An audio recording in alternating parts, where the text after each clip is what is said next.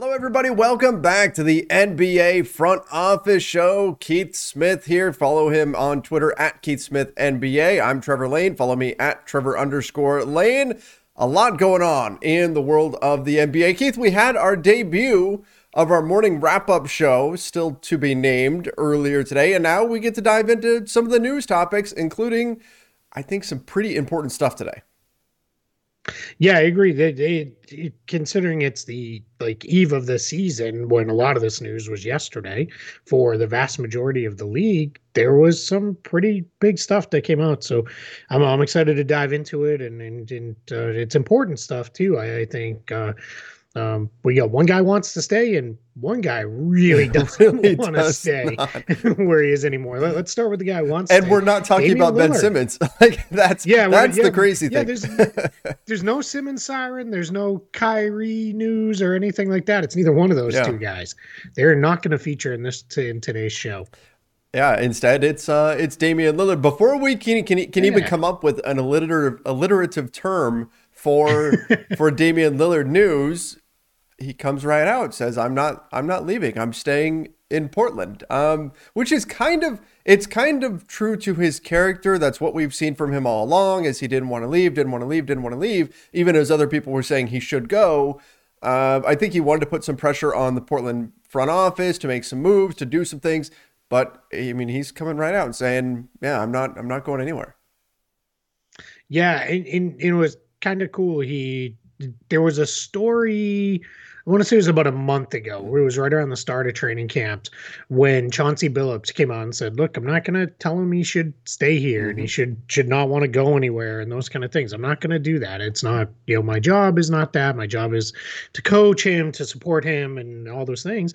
And then we had uh, Dame basically say it was talking with Chauncey Billups without getting that kind of pressure that helped influence him. And, mm. he, and he said, I came away with the the impression of the this is I'm very much paraphrasing here, but this is going to be hard. There's going to be bumps in the road, but this is where I want to be. I want to get it done in Portland. And for my money, I think it's awesome. Yeah. Like I, I mm-hmm. love that he is 100% committed to the Blazers and doesn't want to go anywhere else. And I, I want to see Damian Lillard get a championship, of course, but we go too far with the rings mean everything yeah. sometimes. And, and and, and I get it because, right, otherwise it's going to be Damian Lillard is a top, I don't know, what, 25 player in NBA history or something like that, maybe by the end of his career. But he never won a ring. Like it's it's always that comma sure. but that gets added when a guy doesn't win a ring. So I don't have a problem when guys do what they do to go get one.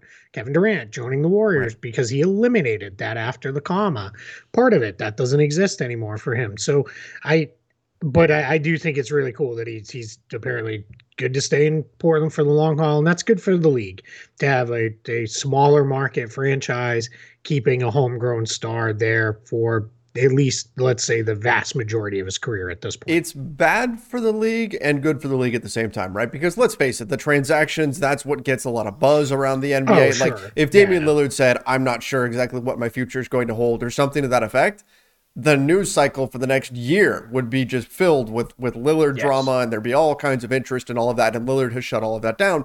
But on the flip side, you also have you still have the small market teams that are saying over and over and over again that it's not fair, the system is isn't uh, is tilted against them and, and things of that nature. Now you've got something you can point to. You can say, look, if you do it right, if you build a relationship with your star player, you can get them to stay. Everybody is different. Everybody's an individual. Mm-hmm. Some guys will make the choice to leave, some will stay. But you can't say nobody ends up staying with a small market team because Lillard is, is making this decision. So that helps. Yep. And let me ask you this, Keith. Let's say that Lillard plays out the remainder of his career in Portland, however long that is, right? If it's 10 more years, if it's four more years, whatever it is, he plays out the remainder of his career in Portland, plays at a high level, eventually tailors off, never wins a title. Is he, you mentioned maybe top 25, is he the greatest trailblazer ever? Yeah, if he's like another four or five years there, uh-huh. even if he plays out the rest of this contract at the level he's been at, uh, with very little slippage, yeah, I think so. I, I, I think so because we got to go back to they've won one one title, I believe, in franchise history, and that was back uh, with Bill Walton. Yeah. But no one from that team is the greatest trailblazer ever because Bill Walton got hurt and it just didn't did, there wasn't that longevity. So it's got to be between Damian Lillard and Clyde Drexler. Right. And Drexler didn't get it done in Portland either. And and you know, oddly enough, he moved on to another uh, franchise and then did get it done in Houston. But yeah, I think so. I, I mean, he may be there already. I'm, I'm curious be, yeah. if you're a Portland fan, you know, shout it out in the comments of the show and let us know what you think because because I'm very curious to see what you think uh, on that. If you're a Portland fan of, you know, is is he the best uh, you know uh, Trailblazer ever? I, I, he might already be there. Now, domino effect. We said that we wouldn't talk about him today but nothing in the NBA happens in a vacuum. And one of the players that the 76ers were believed to be holding out for on a Ben Simmons trade. Not sounding the siren. Don't sound the siren. but this is the one of the names that's out there. It's Lillard and Beal. Sure. The, the 76ers yeah. are basically trying to stall until one of them comes on the market. Now you've got the player himself saying, I'm not on the market. I'm staying here. Bradley yep. Beal seems to really like Washington and there's been no sign that he's leaving the Wizards. I mean, he it seems like Beal feels about the Wizards kind of the way Lillard feels about the Blazers. Might this have an impact on the Simmons conversations in terms of a trade? I, again, can't say for sure, total speculation, but again, nothing happens in a vacuum in the NBA. Yeah, no, that's a. And, and I, I would be lying if I said I didn't immediately have thoughts about that yeah. myself is if you're Philly, do you move off your ask? Because now you've had Lillard say he doesn't want to go anywhere, and Beal has said that since the really the start of the season at the beginning of media day. Both of them have confirmed they want to be right where they are. So if, if that continues to remain the same, there'll be somebody else, right? We just know how this works. Someone else will become the next guy who wants out of where where they are. But yeah, I, I think we're gonna we're at a position with these two where they're off the table. And if I'm Philly, I'm not taking a bad deal because you're not yeah. going to make a bad deal. But I said this before when we talked about Simmons. It's time to just move on, get rid of the distraction, addition by subtraction, move on, go, and and off we go. But it, it, I don't think it's going to change anything because I think they're just they're they've they've dug in. They, they're locked into. We're not moving them unless we get you know blown away with some great offer with a star player back or a million draft picks or whatever it is, and and I don't think that's coming. So as as we wait. All right, let's jump from a player who wants to stay to a player who does not. And Keith, you and I were talking before we before we hit record here. Never seen this happen before. This is from Jeff Schwartz of Excel Sports. They put this out from their company account. I'm just going to read it.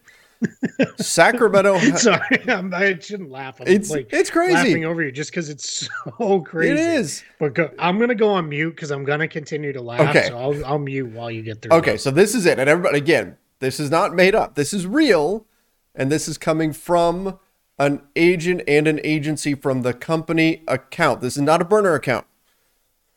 Here's what it says Sacramento has informed Marvin Bagley, Bagley, he is not in the opening night rotation, which is completely baffling. It's clear they have no plans for him in the future and yet passed on potential deals at last year's deadline and this summer based on, quote, value.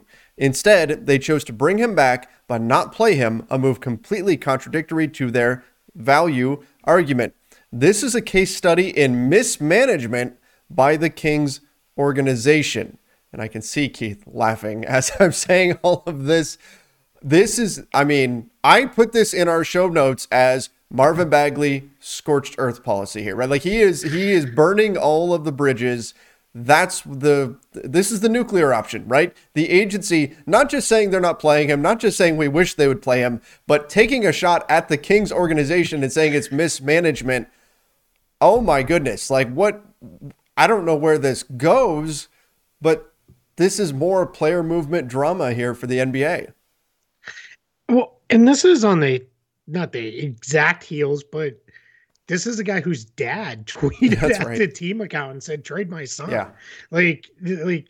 Now I imagine somewhere a Kings fan woke up and said, "Man, it's it's Tuesday," yeah, right. and they were just like, "That's how these things go for us." But and it's not it's not funny, but it's just so over the top. Yes, that's it like that's what that's why I can't help but laugh at it because it's really like these are the kind of things that like you and I text to each yeah. other like you know what a bunch of idiots. They should they need to do this. You know or this guy's being a childish baby or those kind of things. Like eh, outside of like blatant name calling here like and being like you're a poopy head like it's this is as close to like like that is where probably ever going to get. I've never seen anything like no. this.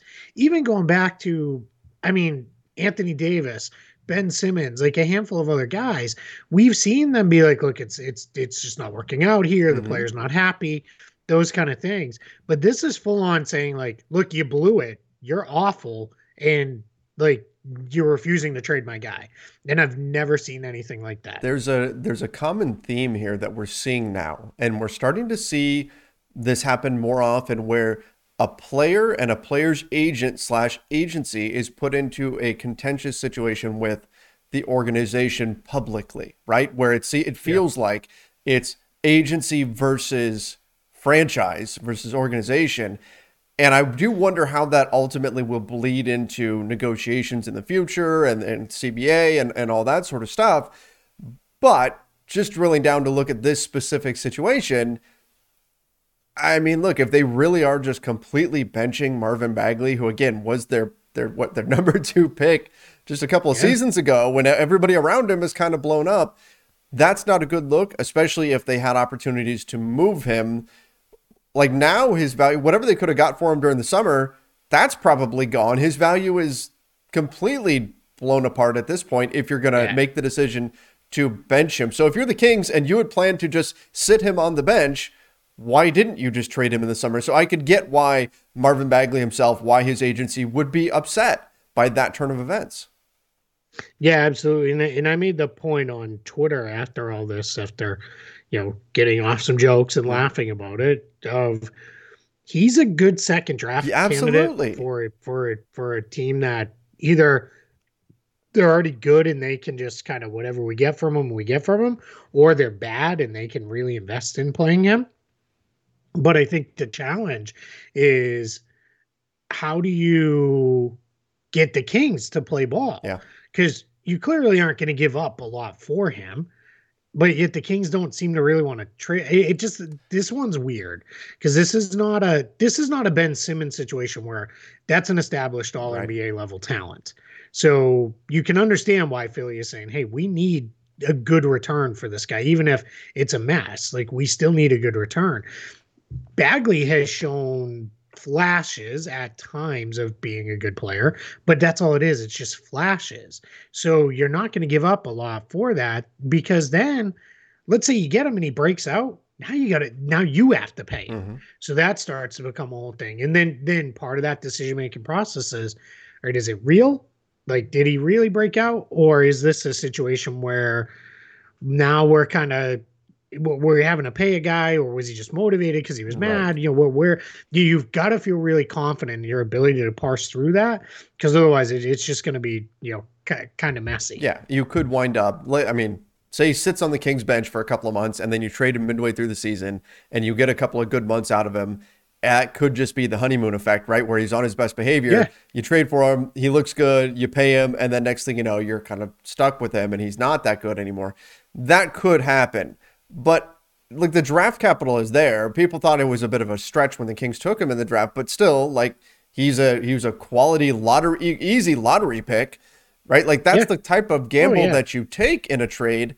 But again, what are the Kings going to get for him now? Like if they really want to trade him, you play him. You don't say anything about this. You talk about his development. You try to put him in advantageous situations, and in a few weeks, you see what's out there on the market in a deal for him. Or if not, you trade him last summer I get that, but then again, are the Kings going to deal with any client from this agency from here on out? Now that what's now that this has happened, so it's an yeah. interesting look for both sides, and by interesting, I mean probably bad, probably a bad look for both sides here. And I have no idea no, how I, this is going to get resolved. Now, what I will say is, it it's not that the Kings have never given this guy opportunities. Oh no, they have. So as a rookie, it was a messy roster construction, so I get it. But he played in 62 games, only four starts, but he played 25 minutes mm-hmm. a game. Not the not bad for a rookie. Then in his second year, he's basically hurt for most of the season, was out. His third year last season, he played in 43 games with 42 starts before getting injured again. His numbers really weren't that bad 50% from the field, 34% from three. Uh, he was free throw shooting was awful. I don't know what happened there, but 14 points, seven seven rebounds a game. It, defense is never going to probably be his strength. Mm-hmm. It, it's it's just not who he is at this point. But every year he's averaged 14 and seven basically uh, from from the field. Every year he's been at at least those markers. That's that someone who can play. Like this is not a complete waste of a player who's you know doing anything. And people will say it's empty stats because it's on bad Kings teams or whatever. But again, this is not. He's not shooting 38% and scoring 14 points on you know 20 attempts a night. That that's not this. This is you know j- just a big who can do some stuff. So you know it, it. So I just feel like this is one where you kind of want to tell both sides. I mean, and look, I I think it's absolutely funny that I got to this point, but you want to tell both sides, all right, it's time to grow up now and let's just move along. Exactly. Exactly. Both sides need to move on. I mean, look, if you're the Kings and you can go out there and you can sign Alex Len, pretty clear that you're going to be playing yeah. him over over your former lottery pick. yeah, in Marvin Bagley. Well, Alex Leonard one any one of fifteen uh, centers. Yes. on that yeah. roster as they, Anytime. they continue as they ri- rival Cleveland for the absolute tallest team in the league. Anytime so. you can sign a journeyman big off the free agent market and completely devalue your former lottery pick, you have to do it. You have to if you're oh, the Kings. Yeah. You have to make that move. hundred percent. Sure. Yeah. All right. Let's, let's move on to big man yes. paid. Oddly enough, uh-huh. uh, let's do Daniel Gafford first. Uh, Washington Wizards. So if you remember, we talked about Terrence Mann uh, probably about a week or so ago. Mm-hmm. Uh, he signed an extension where it's a little little unique because what the Clippers did was they picked up a team option for him for next season, the 2020 22 23 season. And then they added two years onto it. Well, the Wizards took it a little bit of a step further, and they added three years, added a little over 40 million uh, on there. So he'll be on the books next season at 1.9 million. Then that'll jump up to 12.4, 13.4, and then it'll close at 14.4 in 25, 26. All three seasons fully guaranteed, no options in there, no bonuses or anything. So that that is what the deal is, and that feels like pretty good money uh, for Daniel Gafford but it actually feels like if he plays the way he did after the Wizards got him uh, in that trade, that's really solid value because that's going to be right around ju- just a touch more than mid-level money, mm-hmm. uh, especially in those outer years. And I, I think that's huge for for the Wizards because you have a starting level big man for what's mid-level replacement level money. And i think that's really big. Yeah yeah i think that that's just fine with the deal. I think it's a smart one by the wizards. Uh, this is a guy who looked very good looked like a, a steal in the, the deal they got uh, got him for from the uh, the chicago bulls. And yeah so far i mean this is i think this is just a very reasonable contract across the board. And I've always said you want to pay a player for what he's going to do, not what he has done. Try to project out what you think he's going to be. And if Gafford turns into what the Wizards think he's going to be, which is a very solid starting caliber big, this is a good value. Well, yeah, and just with Washington, I just pulled it up. Uh, he played 17.7 minutes per game. So a little bit more than he'd been playing with Chicago in his first season and a half, but 10 points uh, 1.8 blocks per hmm. game, 5.6 rebounds, and he shot 68.1%. I mean, his range is measured in inches, yes, not feet. It's all those. Everything's around the hoop. But yeah, but but I, I think it's you know that's that's good stuff.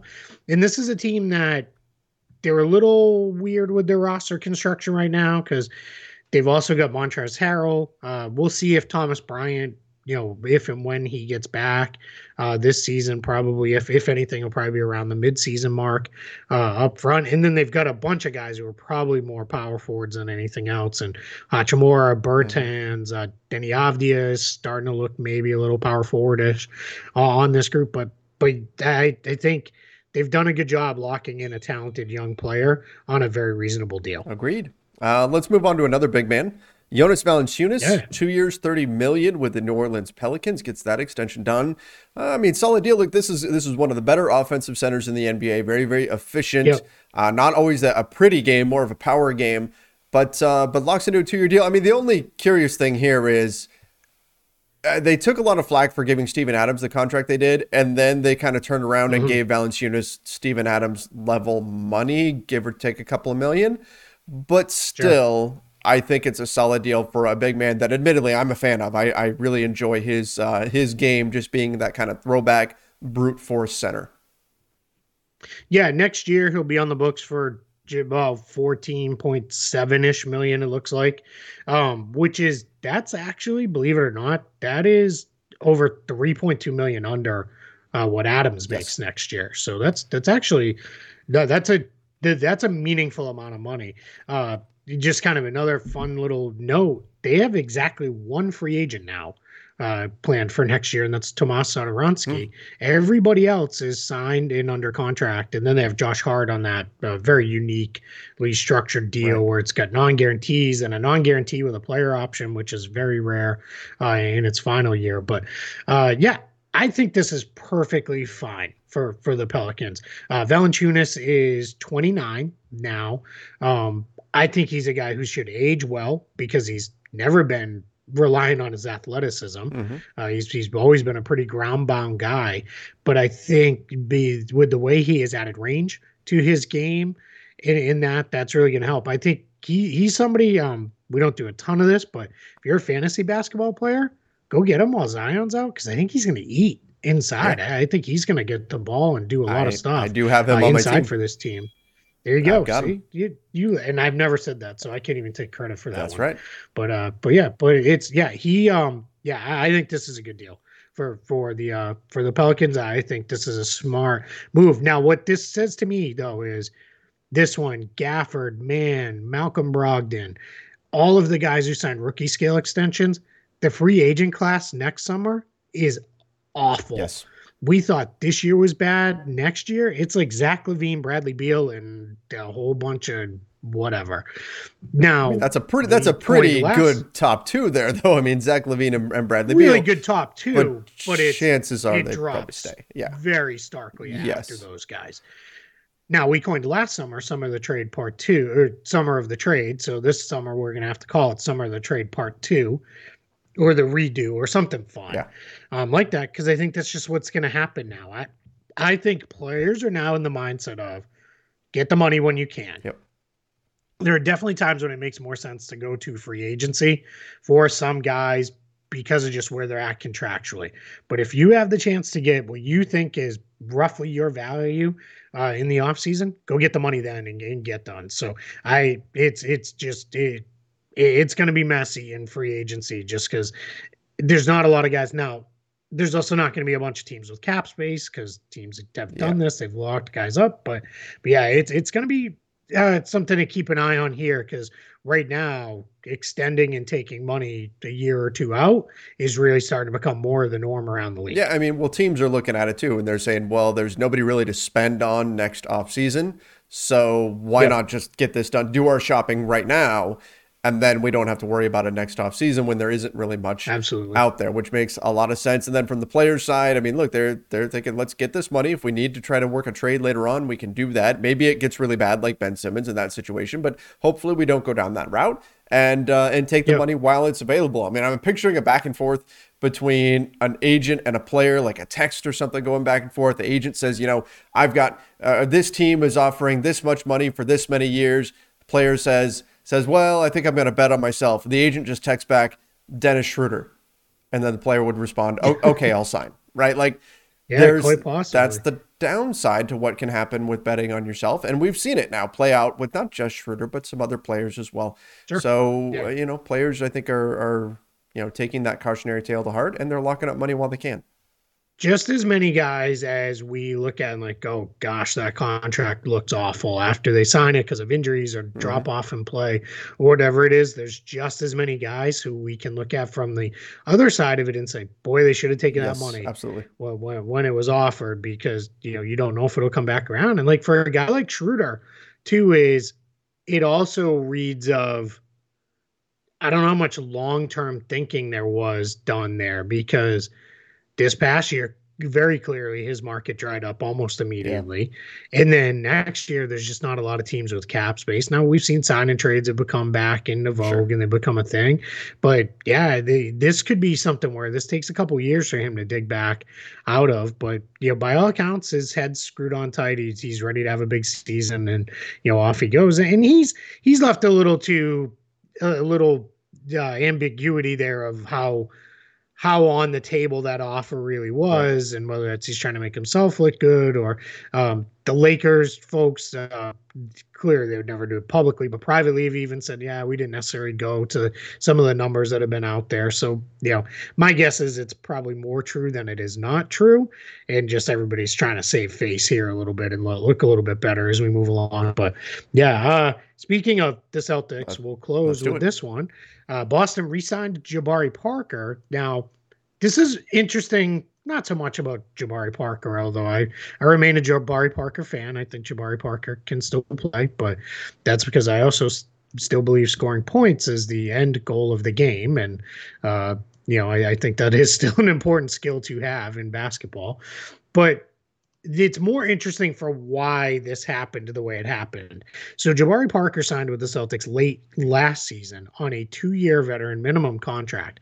When that happens, the player is charged at the actual salary amounts versus the um, league. Uh, uh, um, what's the word I'm looking for, Trevor? The league kind of. Oh, the um, the league's um, veteran minimum amount. Yeah, I know what yeah, you're trying to say, well, but yeah, the, the league basically pays the rest. Right, right, right. So what happens is the player gets charged at the, the two year veteran minimum amount, and then the league pays the rest of that to to the player. And the cap hit for the team, and and in this case for the Celtics, more importantly, the tax hit is only the two year veteran minimum amount. So this year that's 1.7 million. The league subsidizes part, it. That's the word we were looking subsidizes. That's, that's what I couldn't for. come up with that word, man. You know what it is? It's because we were up late that's last it. night and I was up early. The coffee is now worn Uh-oh. off. If you watched, I was all full of energy this morning. You were. Now, now I'm looking looking for my afternoon nap. But anyway, so Parker was on the books for over two million dollars. So what the Celtics did here by by waiving him and re-signing him, they've lowered that cap and tax it by about five hundred thousand dollars. And what that actually does is now they're about six point three million uh, over the, the luxury tax line, which puts them in range of one trade can get them completely out of the yeah. tax if they need to if that's a if that's a concern as the season goes along or let's just say, and we don't know this to be certain, but let's say ownership gave Brad Stevens a, all right, we'll go up to 10 million over the tax. You gave yourself a little bit more wiggle mm-hmm. room uh, in that situation too. So this is just kind of, it's a minor thing, but it's a smart move, and it doesn't actually change anything for Jabari Parker salary wise because he still gets the same amount of money he was going to get anyway. It's just coming partially it just, NBA. It's just coming from the NBA versus from the Celtics. And what it does do though is the Celtics ownership group gets to save five hundred thousand dollars towards the tax, which is you know that that's that's not nothing for you know when when you're trying to uh, keep a long range and short range view in mind here. Golden State Warriors very similar situation with Gary Payton II, uh, also in the last couple days. Yes, exactly. And look, you know, from the outsider's perspective, you see that transaction and you go, what the heck? They just waived this guy. Yeah, now they resign him. Yeah. Why? It's just smart management. That's it. That that's it. It's just jumping yep. through the hoops of the NBA and uh, yep. and making things work from a money perspective. And and so yeah, it's just it's just a smart move by the Celtics and no reason not to do uh, what they did here. Absolutely.